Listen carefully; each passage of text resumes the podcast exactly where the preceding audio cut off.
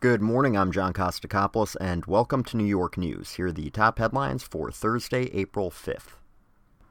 Governor Cuomo announced yesterday that the state Senate's Independent Democratic Conference will disband and its eight members will rejoin the Minority Democratic Conference. The former leader of the IDC, state senator from the Bronx, will become deputy majority leader, and Senator Andrea Stewart Cousins to become the first woman to lead a Senate majority conference if the Democrats win two Senate special elections later in April. The IDC has been voting with the Republicans since January 2011. New York State Comptroller Tom DiNapoli, a Democrat, has refused to issue stipend checks for five state senators, including independent Democrats conference members, after an investigation revealed that the lawmakers had been assigned false titles as chairs of committees when in fact their true titles were vice chairs, an unpaid position. Republicans accused the comptroller of violating the separation of powers doctrine. In another sign of a slumping real estate market, a famed penthouse condo at 95 Green Street in Soho, once listed at $25 million, has now a minimum bid of $13.25 million as set in U.S. bankruptcy court in Manhattan.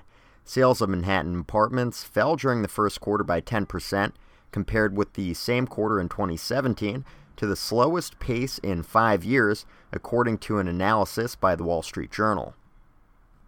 Harendra Singh, a Queens restaurateur who raised funds for Mayor de Blasio, spent the day as a prosecution witness in a Long Island corruption trial, portrayed his interactions with de Blasio as strictly pay to play in his testimony as a prosecution witness in the trial of ex Nassau County executive Edward Mangano and ex Oyster Bay supervisor John Venditto.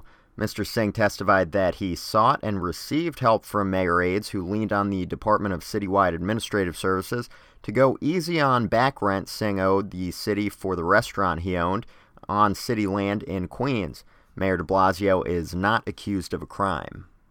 After Department Investigation Commissioner Mark Peters fired the Special Commissioner of Investigations for City Schools last week, Mayor de Blasio issued an executive order denying DOI commissioners' right to fire a subordinate without the mayor's consent. Councilman Richie Torres characterized the mayor's action as an assault on the independence of DOI to the Daily News. The charter is very clear. The DOI is supposed to be an independent office. Susan Lerner, the executive director of Common Cause, a good governance group, said, noting that the DOI was created to fight the Tammany Hall scandals. The DOI has issued a number of reports critical of city agencies during the de Blasio administration. And now a quick markets update from Bloomberg. Stocks advanced in Europe and Asia, following a rebound in the U.S. as investors viewed the tariff war between the U.S. and China as a negotiating ploy rather than a real tariff war that could damage global trade. Markets in China and Hong Kong were closed for holidays. Gold declined and bonds dropped in most developed markets. U.S. equity futures also advanced after the S&P 500 index on Wednesday erased a loss to close up 1.2%. The dollar strengthened while the yen declined.